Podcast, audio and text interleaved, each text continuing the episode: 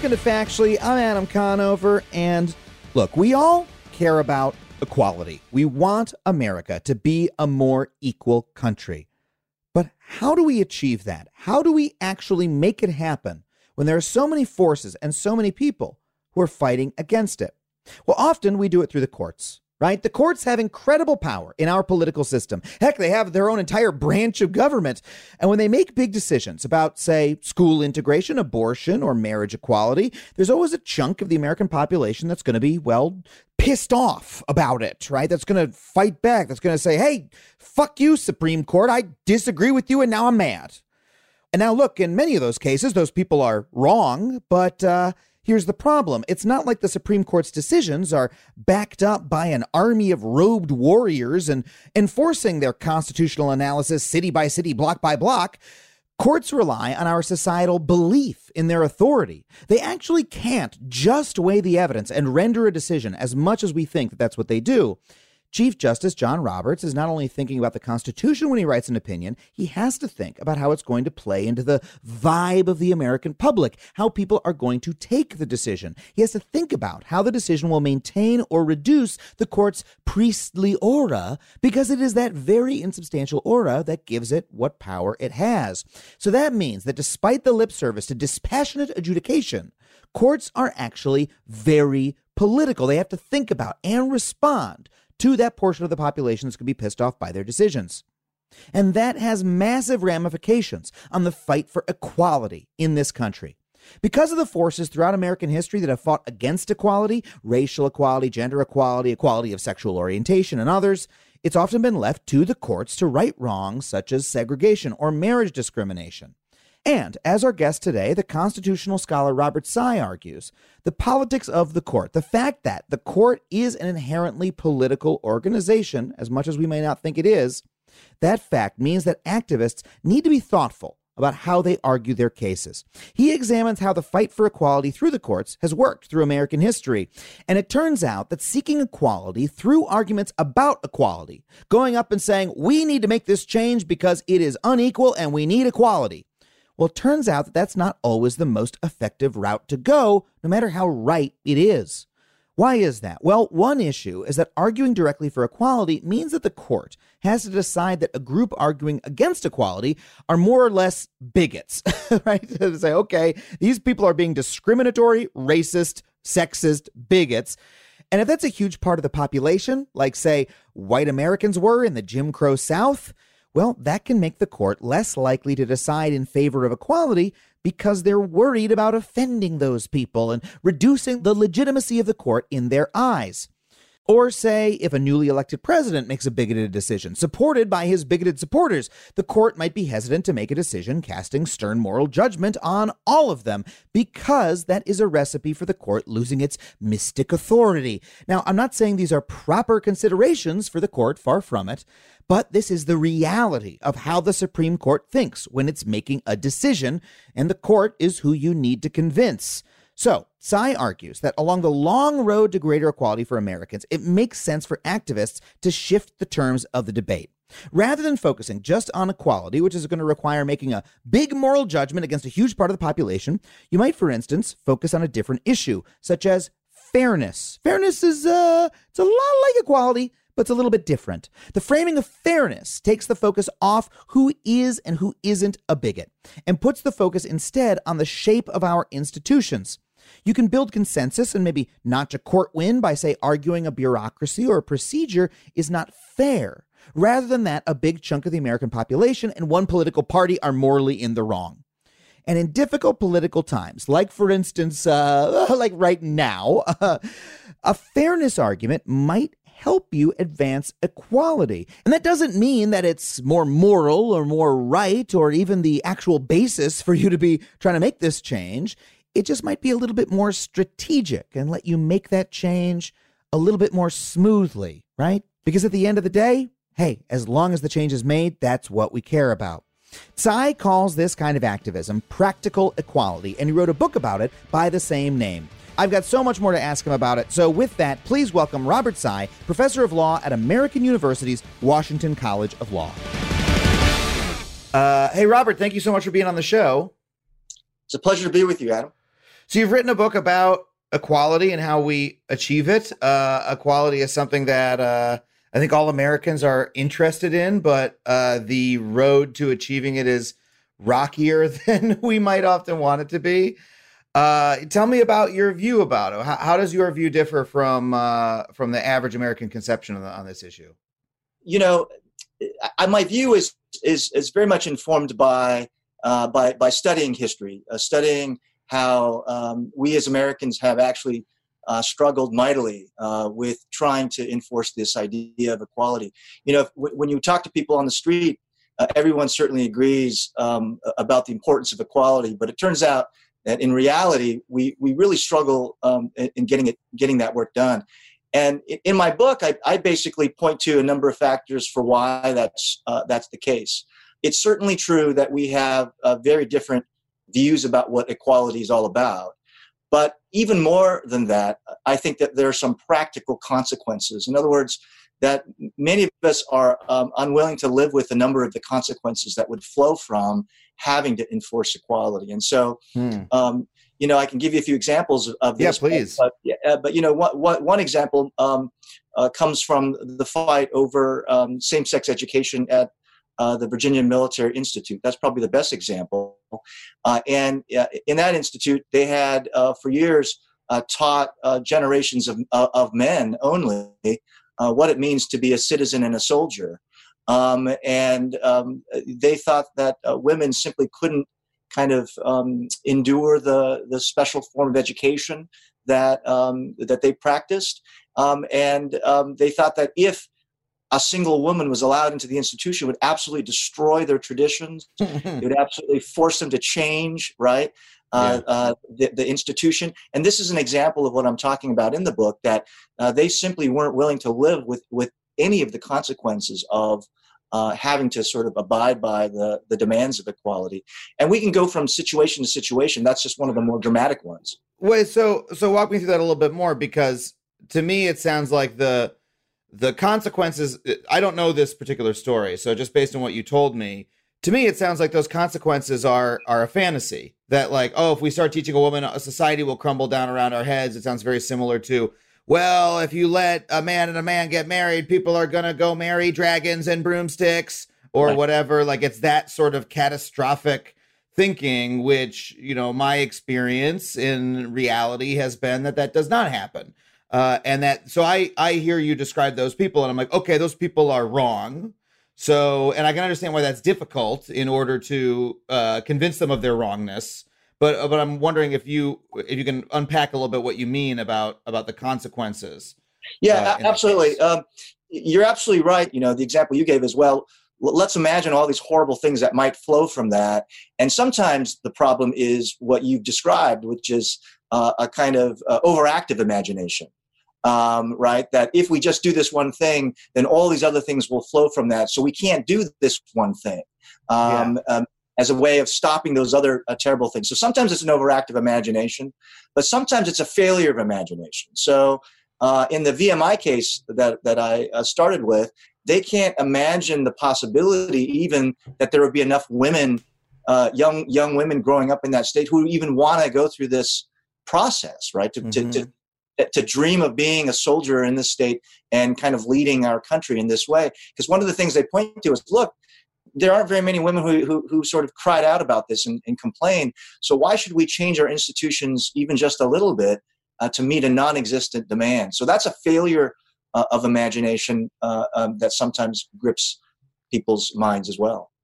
And so these are ways you're describing that uh, Americans have pushed back against equality. Is that what you mean, or have have been unwilling to cross the threshold uh, of equality? And I don't think that's something that that I'm I'm familiar with as as an American. Like I've experienced that in the for the civil rights movements that I've been alive for.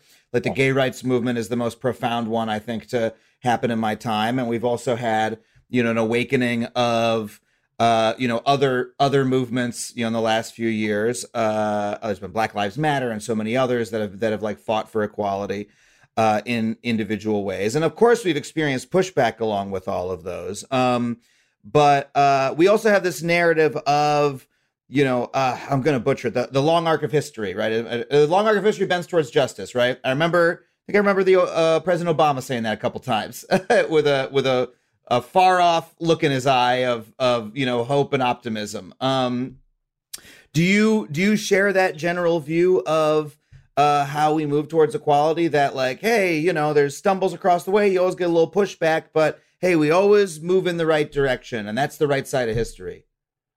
Uh, I don't. Uh, that's a very famous um, uh, quote. Um, it, it pre-existed uh, Martin, Martin, Luther King's use of it, but but he's he's the one who used it in his letters and speeches, um, and of course, um, kind of broadcast it more widely, and, and that's kind of how Obama picks it up. I, I, think it's it's too Whiggish a, a, view of, of history that that we're always moving in this kind of enlightened direction.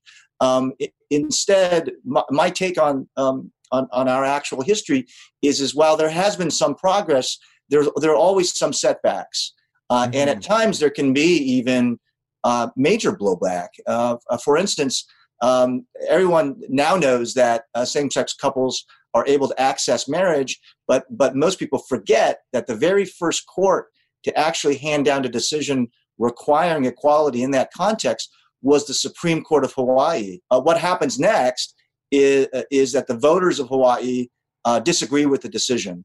And mm. then hmm. they, uh, through um, kind of a referendum process, end up overturning uh, that, state, uh, that, that state Supreme Court decision. And then the backlash doesn't stop there. In the next few years, what we have is we have a bunch of jurisdictions kind of preemptively passing these state DOMAs, the Defense of Marriage Act, right? That kind mm-hmm. of um, sweep across the country. Even even in those places where there isn't a significant uh, push for uh, recognition of same-sex marriage, they're kind of doing this preemptively, uh, and then this eventually kind of convinces President Clinton to pass the federal Defense of Marriage Act. And this is a this is a huge setback uh, once we have a federal law uh, that basically um, uh, defines marriage as uh, strictly between a man and uh, a, a, woman. There are a whole bunch of ramifications for this, right? For uh, taxes and, and, and and all these other kinds of things. Yeah. Uh, and and so that's my example of how sometimes um, uh, a step forward at, the wrong time, perhaps, or maybe a, a fragile time, can sometimes lead to a major setback that requires much more mobilization to overcome. Uh, I see, and and so it you're sort of making the point that hey, that setback, uh, it's not necessarily just a speed bump. It can it can actually be a real setback that that hurts people and can last for a long time. Uh, Absolutely.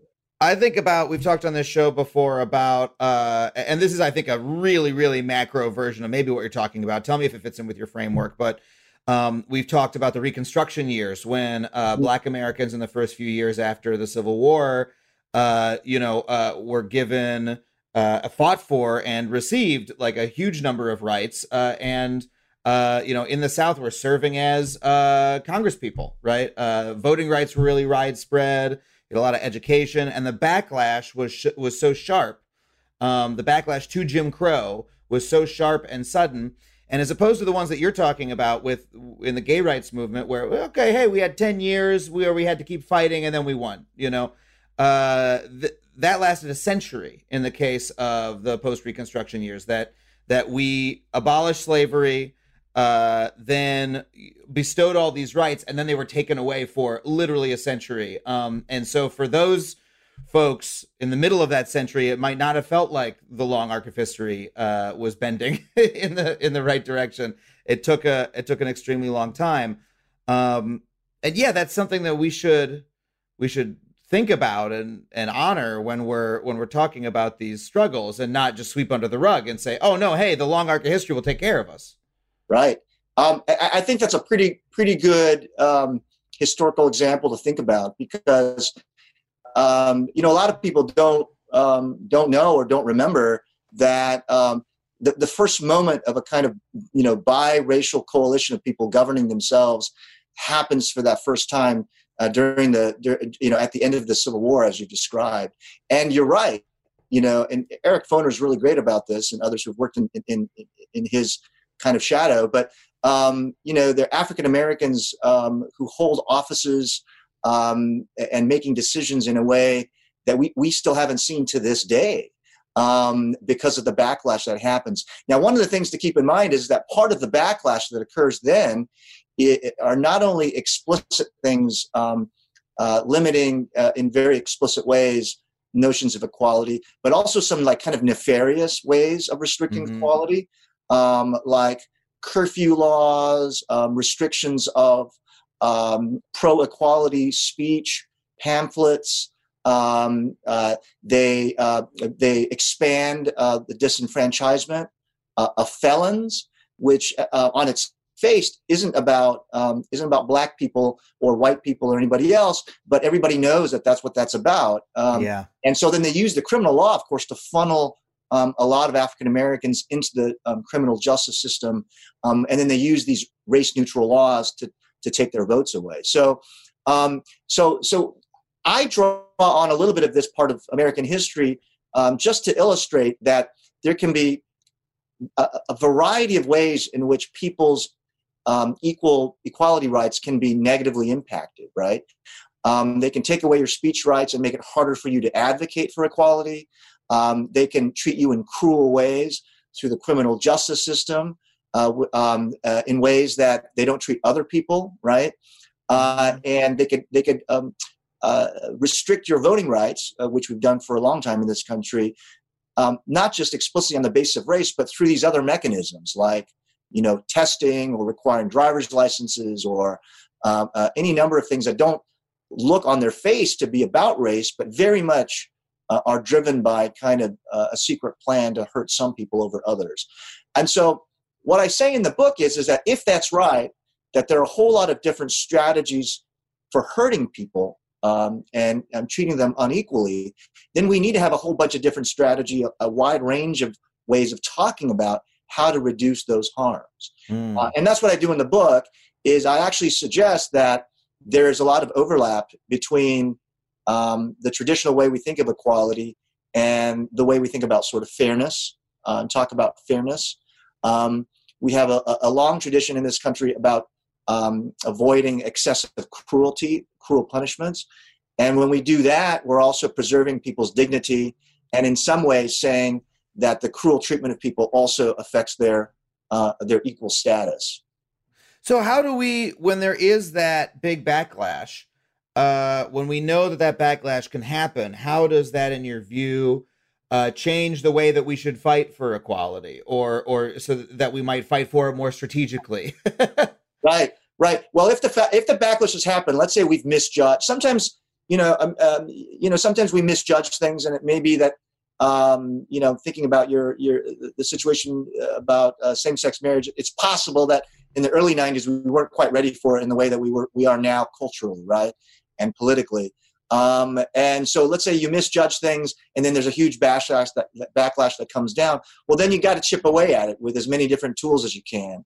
And sometimes you have to make arguments about fairness. So what, what activists did in that period uh, after the backlash was to try to, to chip away in, in, in certain domains, like to try to improve the ability of uh, same-sex parents using arguments about fairness um, uh, and, and, and other rights, uh, uh, rights to family control, um, uh, and not explicitly about marriage, right? Um, to try to chip away that. And they had some success in some progressive jurisdictions and so forth. And the hope is that at some point you get enough positive wins that you can make broader arguments when the time is uh, time is right. So a lot of the alternative strategies I talk about are about that. That that if you find yourself hunkered down and you and you are in a tough spot, then sometimes you can make fairness arguments um, as alternative arguments and kind of build a movement and build a body of arguments that will set you up to make broader arguments about equality. So you're really almost speaking to it almost sounds like your audience for this book is the person who's working at the civil rights organization and is like how do we advance this cause over the next 40 years and like what are the different steps that we need to take you're talking about hey building your argument about fairness and about this and that and and doing it piece by piece in that way? Yeah, I think part of the audience certainly um, is uh, you know the activists uh, and and some of the lawyers, uh, but also I think that there are people who, um, let's say on the progressive side of things, are you know hitting the streets, they're active on social media. Uh, uh, they, they, they see things in terms of equality first and uh, only in these other ways as second or third arguments. Um, the message is also for them to, to, to think hard about how they're sort of um, talking about the problem, right? Um, and um, sometimes it's important to talk about problems in this frame of equality because it has this sort of very powerful moral character, right? Um, uh, when we when we when we talk in, in these terms about equality, we're really saying that we're denying some somebody uh, equal status. Yeah, their uh, personhood. Uh, absolutely, in personhood, and and we're also, I think, implying that there's something very very important at stake. Some usually some set of social goods that somebody has not been able to access, like marriage, right, or education, or something like this. But not every situation is like that either. So uh, we have a lot of situations where people are being treated differently in contexts where we uh, say traditionally allow states to treat people differently. My, my biggest example that runs through the book are people who are either charged with crimes um, or they've been convicted of crimes and they're already in prison. And uh, people there are treated differently all the time, and we accept that they're treated differently from people who are on the outside, right?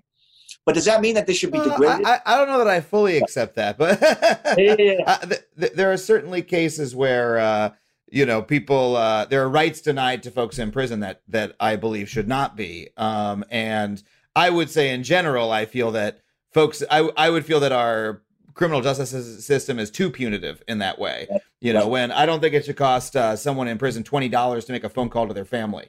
Uh, right. But uh, uh, and and I think that most people, if you explain that to them, I think a large number of Americans would agree with me. But I I, I don't want to uh, derail you. Please continue with not at all. Well, I think this is a great example, right? We do we do impose a lot of uh, conditions and fees and things on people who are incarcerated.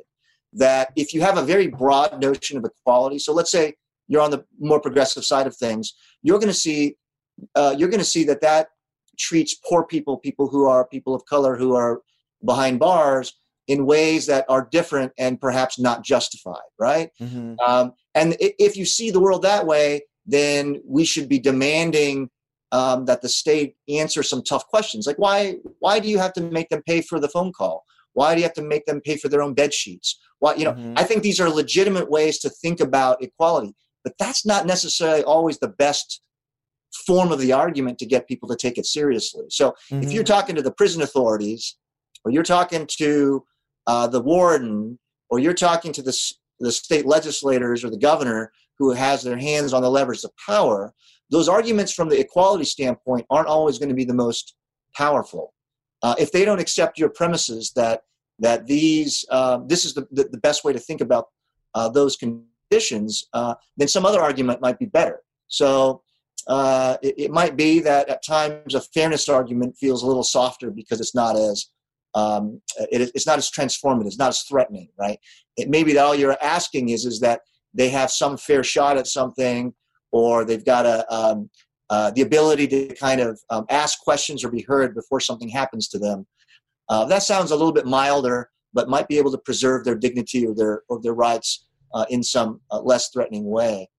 So uh, on the one hand, I want to see if I can, uh, you know, chew up and spit back out your what what I think your your argument is, um, which is that you know we should be strategic when we're trying to achieve these goals, and it sounds like you would urge the criminal justice reformer who is trying to improve conditions in the prison uh, to be strategic about it and think about the person who they're talking to and think about what can be achieved practically, and and that's the title of your book is practical equality. Is is that right?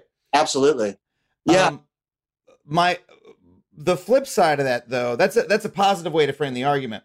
Uh, a negative way to frame it is that, and I'm sure you've encountered this, so I want to hear your your answer to it. I, I don't, uh, you know, uh, forgive me if if uh, if you've heard this before, but it, a negative way to frame it is that hey, you should set your sights lower. You shouldn't set your sights on uh, the principle that you believe in and the and the thing that people actually need. You should ask for something smaller because uh, that's all you're going to get. That's all that the person who holds the power is going to give you in in the case of the warden, or for fear of upsetting the uh, folks out there who are going to be irrationally offended by your goal, right? Who don't understand it. Right. And it occurs to me that the counter argument would be that that gives those people uh, an enormous amount of power, right? That uh, then you're uh, before you even begin, you're subordinating yourself right. to the opinion of, let's say, in some case, bigots, right? If we're talking about, say, racial equality or, or an issue like that, uh, you're literally saying, oh, well, the bigots won't like that, so let's be careful, right? And you know that's that's a that's a difficult thing to ask. I find myself torn between that when I'm just crafting an argument for my television show, right? I'm like, well, hey, I want to make sure I'm I'm speaking to all Americans when I say this thing, and I want to make sure that you know every single person who watches this is going to have a, uh, you know, is going to have something to think about and is going to take it in.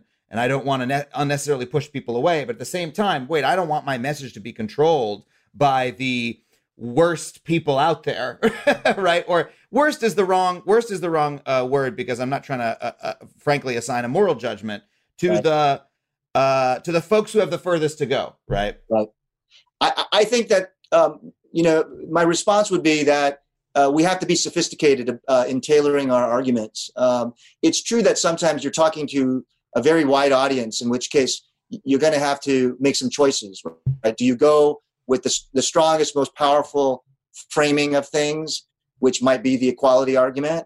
Um, um, or do you choose another one uh, uh, because you've decided that that's going to be more effective, even if you lose some of that that punch, right? Mm-hmm. Um, I, I, the sophisticated part of the of the message too is is that sometimes um, you have to look at who you're talking in front of. You know, the, what you're arguing in front of a judge will be different than how you're talking to your fellow activists, right? So um, here's my example. Um, here's a real life example from the Florida context. I don't know if you followed um, this uh, amazing thing that happened in Florida, but um, Florida for, for years was one of the worst in terms of disenfranchising people who are con- convicted of crime.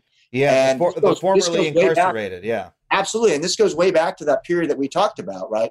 Post Reconstruction and it's all wrapped up with um, slavery and um, uh, keeping African Americans down. Yeah, these were uh, Jim Crow laws that were still on the books, preventing uh, former people who had been formerly convicted of a crime from voting for the entire rest of their lives, and it was like almost explicitly racist laws that were just still still being enacted or still being held in Florida and other states. Absolutely. And Florida is very clever because what they did was they they didn't mention race in the law. Um, they just expanded the kinds of crimes, all felonies um, would would get you to lose your vote, uh, and then you would lose it for all time, um, and you could beg for your vote back. Right? Essentially, you could after you got out of prison then go before a board uh, kind of controlled by the governor and then ask for your for your vote back but mm-hmm. what we saw was a was a completely unequal pattern right for example uh, what we saw was that if it was a republican governor they they rarely um, uh, uh, gave people their votes back, and the rates were very low. Uh, if you had a Democratic governor, well, then they were much more aggressive in, in giving people their votes back. So you had that sort of partisan pattern.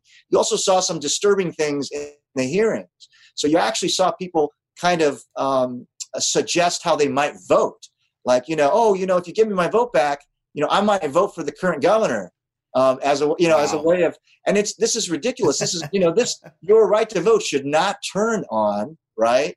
Yeah. Um, their prediction of of what your political well and how many people are even going to this panel to do this process right? And and yeah. who are still being infran- disenfranchised because i assume you got to file your application. I bet there's a fee. You got to go down to the courthouse. You got to do all those things which you know also serves to disenfranchise people who maybe don't have the means to get to the courthouse and uh, etc. Right? I, I can imagine.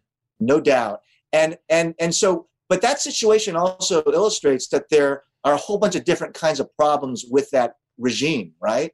There's a fairness problem. Uh, for instance, um, people might not have enough notice about how to proceed with getting their votes uh, back. Um, they um, it turns out that, that this is a purely discretionary process they had. So it means that the governor could say no or the board could say no, and they wouldn't even have to give you a reason for why they said no, mm. right? These are all fairness ways of thinking about the problem. There's the equality way of, of thinking about the problem, which is why a lot of activists were attracted to the issue. They saw how this regime disproportionately hurt African Americans, uh, poor people, uh, etc. Right? Um, and then there's a free speech way of looking at the problem, which is that um, your fundamental right to vote should not turn on right how how the state thinks you're going to vote or or, or, or what right. values or agenda you have, right? That's totally antithetical to what we think about when we think about the First Amendment. So that's a great example where there's a bunch, there's a menu of options in front of you as an activist or as a policymaker or even as a concerned citizen. And which of those arguments are you gonna are you gonna front load? Kind of depends on who you're talking to. And it turns out that um, in front of a federal judge, the most um, powerful way was actually to push the speech argument and and uh, activists were able to convince a federal judge to say for the first time in the country that a regime like that actually raises free speech problems okay mm. um, even though in a previous case uh, a federal judge said there weren't any equality problems with that because um, the the regime didn't explicitly single anybody out in terms of race right uh, mm. or sex or anything else you see um, so this tells us that sometimes the, the, the way that, say, lawyers think about equality can hamstring um, the kinds of solutions that we're able to come up with. Whereas if we shift gears a little bit, say speech or fairness, we can sometimes deal with the, with the problem. If you turn to how the activists were talking about this issue in the streets, they decided that the best way to think about it was uh, uh, mostly about speech and fairness, that it really was not really fair for people to lose their vote, um, to have to kind of run through this kind of uh, Byzantine process, and then to have so few people get their votes back.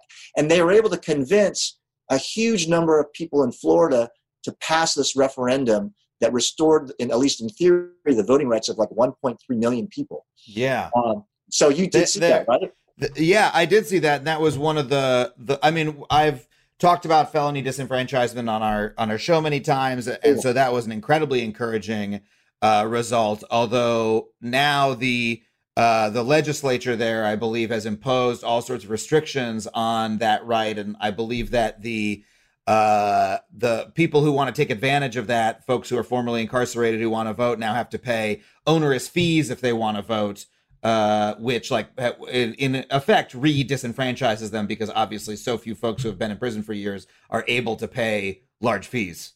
Right. Yeah. There's been a there's been a, a trend in uh, recent decades. The Republican Party tends to want to clamp down on uh, access to the franchise, whereas at least lately, the Democrats have been uh, more interested in opening things up. Right. And so the Republican-controlled le- uh, state legislature did do what you uh, described, which is to try to use the f- the fees and fines uh, as the hook for kind of um, uh, disenfranchising people all over again. Now that's still in litigation, um, and mm-hmm. so activists have had to shift gears again in terms of the kind of arguments that they're using, and and a lot of the arguments that have been um, gaining traction involve being faithful to this language that was passed by by the yeah. voter. So you're saying that we should uh, when we're trying to make these changes, um, in addition to thinking about equality as a North Star, look at these other values that Americans share, such as fairness, um, and make those arguments as well, because often those might go down easier but have the same result. It's a little bit of a feint and say, okay, we're gonna we're gonna put put forward the fairness argument now. Right. Right, that's right. And, and, and what I say though is, think of it as a two-step process, right? If you're someone who has a very broad notion of equality, and you know you're you're you consider yourself a progressive, and you're and you really see th- a lot of issues within this frame, then it's okay to keep keep doing that. Uh, I'm not asking anybody to change fundamentally the way, the way they see the world, but to but to but if you run into trouble, if you run into um, uh, obstacles you can't uh, kind of run over uh, and you need to convince someone who is a centrist or moderate, someone who has their hands on lever of power, uh, the second judge on a three judge panel, a governor who doesn't share your broad view of equality, then you might need to shift gears. And that second step might be that you, at least tactically, right, start to talk about the problem in a slightly different way uh, in that context. Um, uh, there's kind of sort of a couple of different moments where that might be necessary. So one is that the, t- that, that, that, that, that there isn't a movement at your back, right? Mm. Um, so uh, there were there was a time when um, uh, there wasn't a robust um, movement uh, for African American rights, uh, just as there was a time when there wasn't a robust movement across the nation uh, for um, for gay rights, um, and you know the jury is still out whether we have or can come up with a broad scale movement in terms of uh, immigrants' rights. Right, that's mm-hmm. sort of a mm-hmm. question that's still out there. But if the wind is uh, if it, the wind is at your back, then go nuts. Right, I mean that's the moment when you should be as expansive as you can. Right, if you see yeah. the world primarily in egalitarian terms. But a lot of times that's not the world that that we face. A lot of times, you know, um, um, people don't. You know, you're at the vanguard. You're you're you're you're, you're battling um, during Jim Crow years of 1930s. So some of my examples come out of the 1930s and 1940s, uh, before there was a civil rights movement, and in the places like the Deep South, in the places where, in the context where you're trying to convince a mostly conservative institution like the Supreme Court, right? The fairness argument uh, or an argument about uh, the right to counsel, something like that. That was the way to, to, to get people to, um, to be willing to see the inequities there and to do something about it. Um, and when, when if, you, if they talk primarily in terms of uh, black equality, white equality, uh, they would have been shut down. Can't the things go hand in hand? Because, you know, I think about in the Jim Crow years. Uh, so, for instance, I, you know, on the one hand, I, I see your point. I think about Thurgood Marshall, right? Going down to uh, there's a wonderful book called The Devil in the White Grove, I believe, about Thurgood Marshall trying to trying to go down and uh, you know get a uh, save a man's life who's been falsely accused of of uh, raping a white woman. Um, and you know he goes down there and he's like, I'm just trying to stop this guy from getting the death penalty. You know, we're not going to win this case and that's like the reality and we're just doing we're just chipping away as best we can you know so he's not going down there thinking he's gonna you know, uh, uh, win, uh, you know, win the battle or sorry, win the war. He's just trying to like make a little bit of a victory in the battle, right? But then on the other hand, I think about, you know, the sanitation workers strike, um, mm. for instance, uh, where you know famous images of African American men, you know, holding signs that say, you know, I am a man, right? Just that simple message, I am a man. Uh, and, and, that being, you know, that that always stuck out to me as like the the fundamental uh, cry for equality, right? And and not just cry for it, like declaration of equality.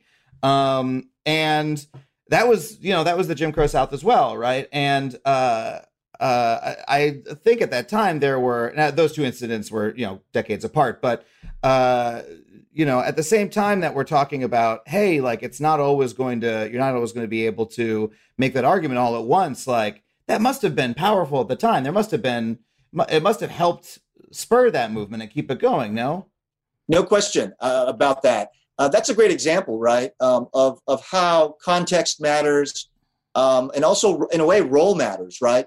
The people out on the streets um, are there to kind of change the uh, underlying kind of social and political conditions, right? Where policymakers, the people who are closer to the levers of power, are then able to kind of take advantage of changed circumstances. And so the people on the streets, uh, the people wearing the signs saying, I think that this is an equality issue. I think this is also an issue about dignity, right?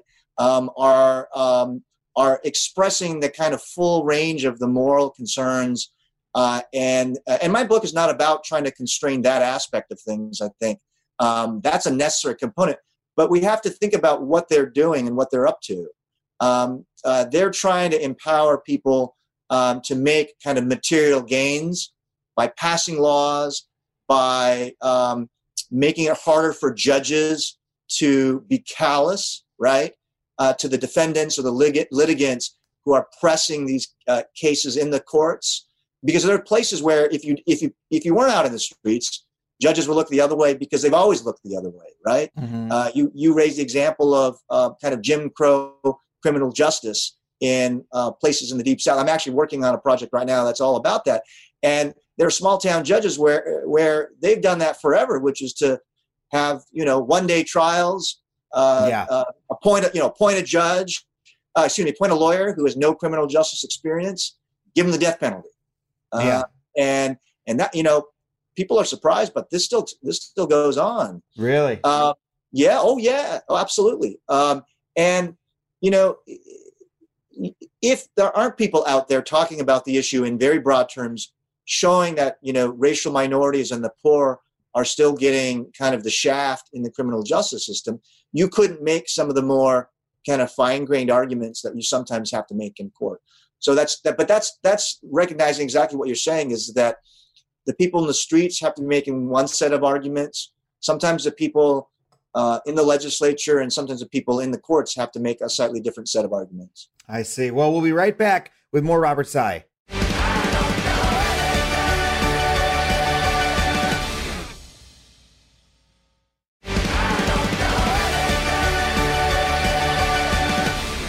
Okay, we're back with Robert Tsai talking about equality and how we achieve it.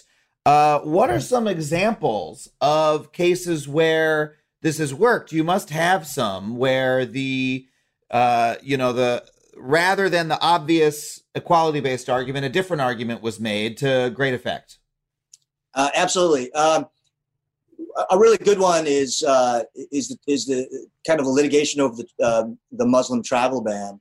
Um, mm. A lot, a lot of people um, heard uh, candidate Donald Trump uh, promise, right, that he would shut down Muslim entry to the United States if he was elected president. Um, a lot of people uh, believe that that was uh, a problem of racial uh, discrimination. Uh, one of the first things he did when he got to office was to issue a ban on entry of people from certain countries. Now, he didn't use the word Muslim. He didn't use the word religion and that complicates things uh, because in the law um, those differences matter. Um, and so you know he was much more sophisticated about how he uh, tried to fulfill this promise. Um, and, and, this kind of gave fits to a lot of judges. It, it made it harder for them to, uh, to be able to agree to see this as an equality problem. Um, instead um, a lot of judges um, decided to see it as simply a legitimate um, uh, effort to deal with the entry of people from countries where uh, our government was having difficulty getting kind of um, accurate information about their screening processes, right?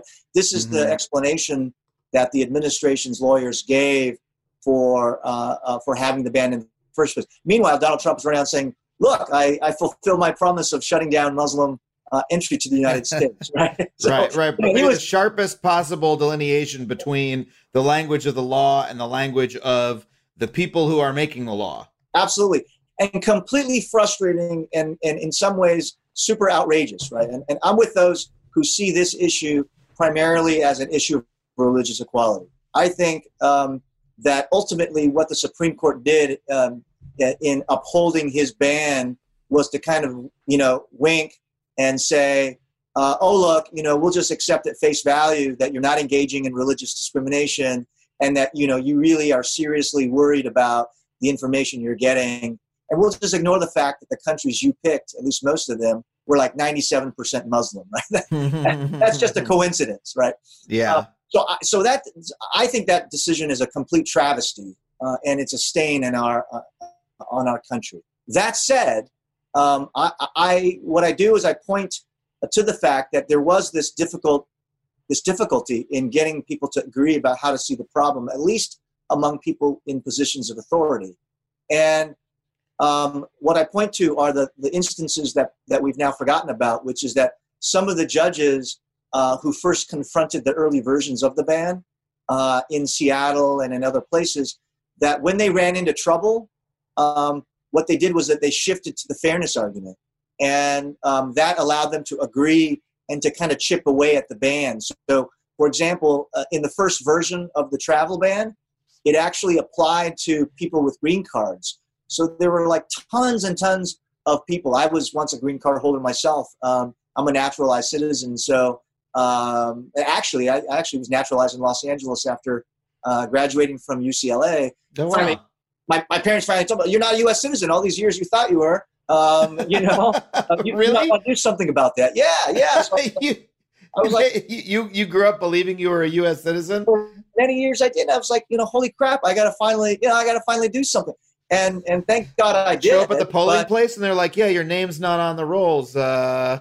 right, like give me a ballot anyway. Um, you know, so so you know, uh, but I, you know, so I would have been in that category of, of people that um, was affected uh, by the original ban. And so there are people, you know, who are visiting uh, relatives or friends out of the country, and and then uh, on a Friday afternoon, they just announced the ban, and people started getting yanked off planes, right? Yeah.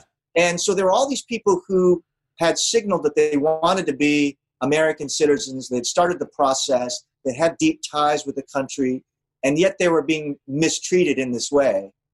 And, and um, a lot of people sensed that this was an equality problem. But the, but what's cool about this situation is that the judges were able to treat it as a fairness problem. That mm-hmm. this group of people, the permanent residents, the green card holders, had all these expectations about their rights, right? Um, and then suddenly, without any notice, without any chance to be heard, all those expectations were disrupted and they were yanked off planes and they were kept out of the country. And, and so, because of the shift to the fairness problem, uh, kind of grounds, um, these judges were able to kind of relieve the suffering of this huge group of people. Um, and they didn't have to see it as an equality problem uh, in, in, in the kind of traditional way that we would um, deal with the problem. This might be an obvious question, but what is what is the difference in your view between fairness and equality? Just because sometimes uh, as you're talking, I'm like, I think I understand it, and then it, yeah. and then it slips away, and maybe our audience feels the same way. Sure, absolutely. So when when we think about um, equality problems, what we look usually look for is uh, a policy that treats people differently and oftentimes and this is this is where um, this starts to become a little bit more uh, legalistic um, you look for like a uh, you know the state kind of singling somebody out like purposefully mistreating somebody discriminating against somebody um, consciously. Um, there's a lot of policies that um, uh, have an effect right an unequal effect right? Um, most policies have an unequal effect on the poor for example right just because of how things shake out. But they but they weren't necessarily written in a way to target the poor. It's just that's mm-hmm. how things shook out. Well the traditional way that we talk about equality uh, is that um, we don't have a lot of um, kind of remedies for those um, uh, problems where it just happens to be the case that things shake out unequally. We primarily reserve equality for problems where people are consciously mistreating somebody or treating somebody differently. And this is part of the hangup with talking about um, using the equality frame is that sometimes we have trouble identifying right? Purposeful discrimination or mistreatment. Yeah. Um, and that's what happened in the travel ban case was, uh, you know, they they looked at the use of country of origin and they said, oh no, you know, they're really not. They don't really have Muslim in mind. They just have, you know, country of origin in mind. You see? Yeah. Um, now, now, how's that different from fairness? Well, uh, fairness is a little bit more flexible in lots of ways, and uh, we often don't care about uh, kind of uh, purposeful mistreatment we just ask whether somebody has um, an expectation to be fairly treated in some way. And sometimes we don't. Sometimes there are things that we do, policies that we have where there's no expectations that there's any kind of process that will happen. But then there are some situations like uh, you have marriage rights or you're living in the country, you, might have work rights, where we say that not only do you have those substantive rights, but, we, but, but your rights or your expectations can't be upset without giving you a chance uh, to know about the possibility they will be changed mm-hmm. and some opportunity to contest it, right? To kind of weigh in and to and to fight back if you if you decide to do that. And that's how fairness arguments typically uh, typically tend to go. Uh, that's that's how the lower courts in the travel ban case treated the situation involving um, uh, permanent permanent residents and green card holders, right? So, so it's the difference between saying, "Hey, this is unequal treatment. There's this is religious discrimination. This is racial discrimination," and saying, "Hold on a second. There's a lot of people who they got their green cards, they followed the process, they did everything that was asked of them, and then they're they they went through security and they're on their way to the plane and then suddenly they're being kicked off they're they're they're uh, they're abandoned in etc right like it's uh, their whole their travel plans are fucked up People shouldn't be subject to this sort. That's unfair. Yep. That's like shitty treatment, and that would make anybody. Imagine if that happened to you. That would make you pissed off, Absolutely. regardless of the sort of unequal part of it. And that's a that's a fair point. I've heard that type of argument made about issues like this in the past, where you sort of like put discrimination off to the side for a second and say, "Hey, this is like a a, a bad way to treat people. This this is this is unfair." Yeah. Right and that and, and the way you put it is perfect because the way you just described it, you can still make a fairness argument with a sense of outrage, right? Um, yeah. You're just you're just shifting the focus of the outrage. Um, with equality arguments, our outrage is, hey, there's a group of people, you singled them out, you've mistreated them, you've shown them that they're unequal, right? This is this is this is uh, you're degrading their status and their dignity, right? And the way you put about fairness, it's it's hey, you know, you shouldn't have done this. Um, you guys are being jerks. But the out, the focus of the outrage is the process, right? It's the it's the callousness in terms of how the you're, you're treating us as widgets, and you know, you know, yeah. and, and and we we we we deserve to be treated like human beings in the sense that um, you shouldn't mess with our rights and expectations without at least giving us a chance to fight back. Yeah, I remember. I have another good example of that. We were talking about like uh, uh, in an early episode of Adam Ruins Everything. We were talking about the criminal justice system, and we were talking about how uh, what exactly was the argument? It was that uh, so much of the time, judges and juries will make decisions based on their stereotypes of the people uh, in the witness box or on the defense stand, uh, etc. Right, um, and how that'll affect the criminal justice system. And you can look at that and say, hey, that unfairly or sorry, that unequally targets like minorities in this already uh, oppressed group, which is very true. But you can also say to people, hey, hold on a second we all agree that's not how a criminal justice system should work, right? People shouldn't be making decisions based on these sort of gut reactions. It's supposed to be about what happened in the case, right? And this could happen to you for any number of reasons, just like if they didn't like your face. What if you're an ugly person? What if you're uh you know, etc. Like yeah. anybody could uh could be treated unfairly in this way. And that's like a slightly broader argument that hits a lot of the same points and maybe accomplishes the same goal, uh, but is just hinging on a slightly different a slightly different part of it. Yeah, this is right. Um, I think that in certain contexts, like uh, you raise the criminal justice system, uh, fairness arguments are going to have more traction generally in that context mm. than in other contexts, like you know education most of the time or marriage or something like this. Um, where people broadly have access to it. We don't have, uh, you know, uh, beefs with um, as many beefs with um, kind of uh, kind of individualized treatment. Once someone has been pulled into the criminal justice system, we so long as there's like some legitimate basis for charging them, right? We think we're in a different world most of the time.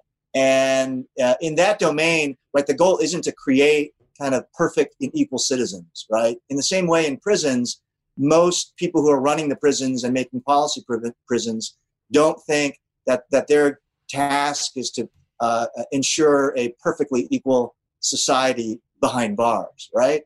Instead, they they see their goals in much narrower terms. They want accurate results. Uh, they want to um, uh, weed out unfair things that happen.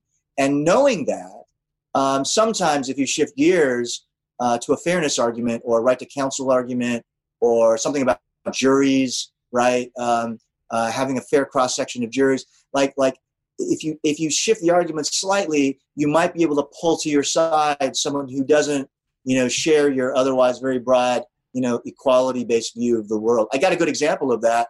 Um, there was a, a recent case, um, uh, uh, you know, where uh, Justice Roberts was convinced uh, to really go at go on at length about how at times uh, in a in a in a criminal case, um, there could be uh, kind of racial uh, racially problematic stereotypes um, that get uh, bopped around.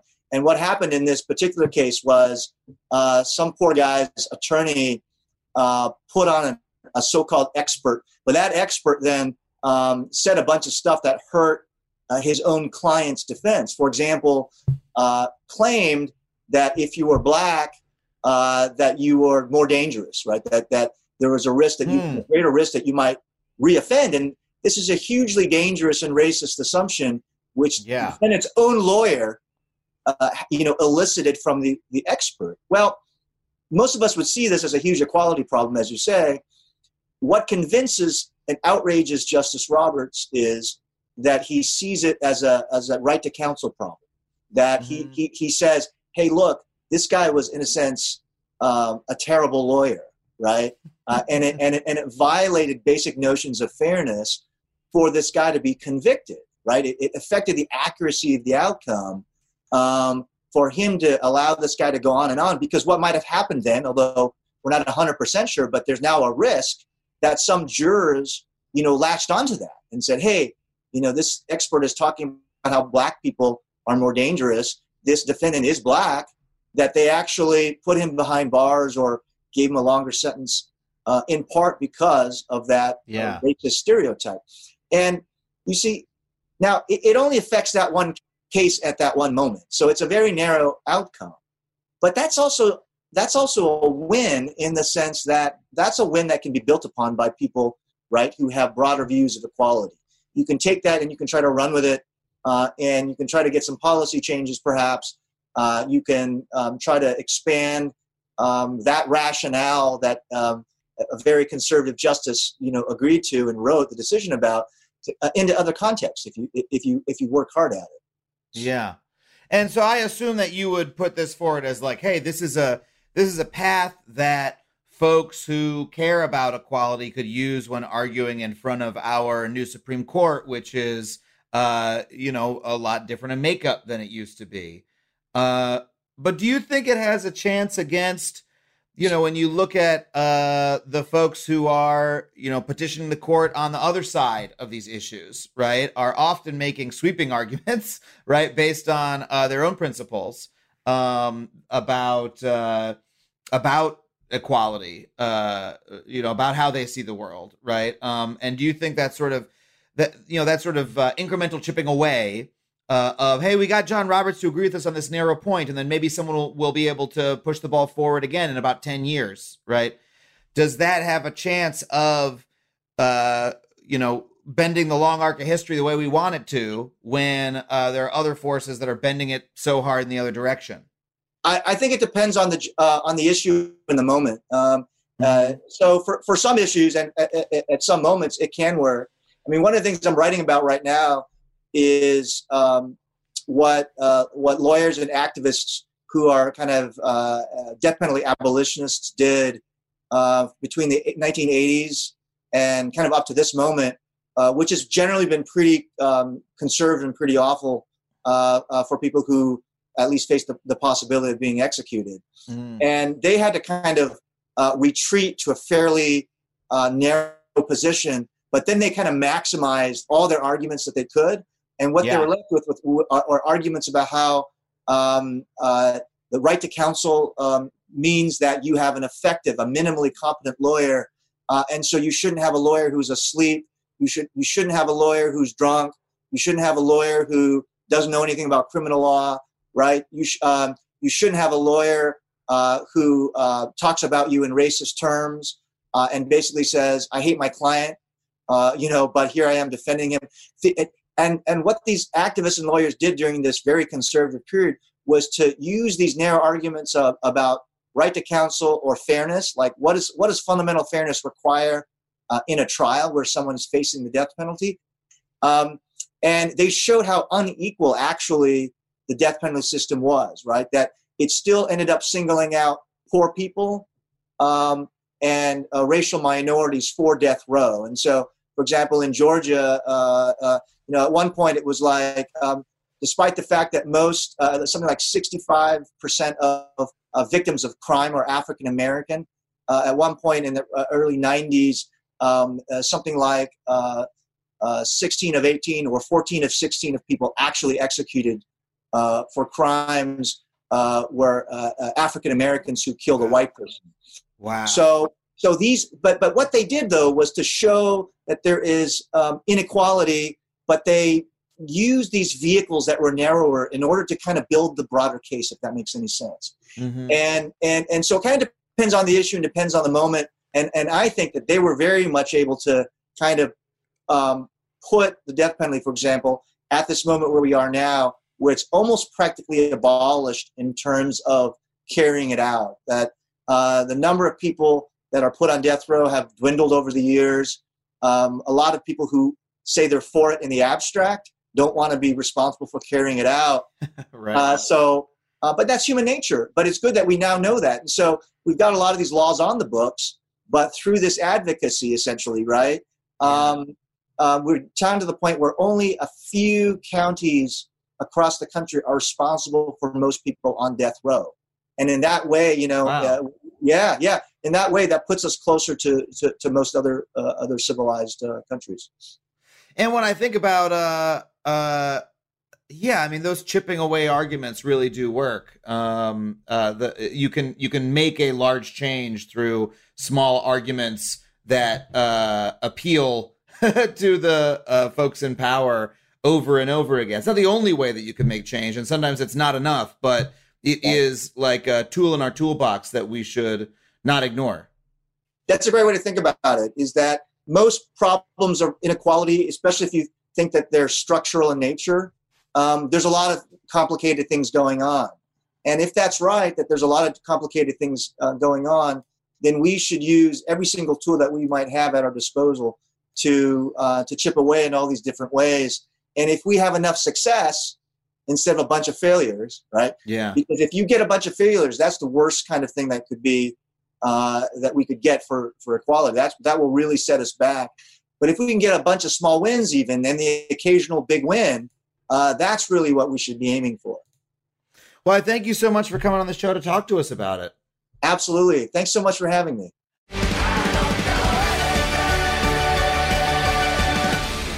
Well, thank you once again to Robert Tsai for coming on the show. I hope you enjoyed that conversation as much as I did. Thank you for listening. I want to thank our producer, Dana Wickens, our engineers, Brett Morris and Ryan Connor, our superstar researcher, Sam Roudman, Andrew W.K. for our theme song. I am Adam Conover. You can find me on social media at Adam Conover and at adamconover.net. And until next week, we'll see you on Factually. Stay safe and keep those hands washed, everybody.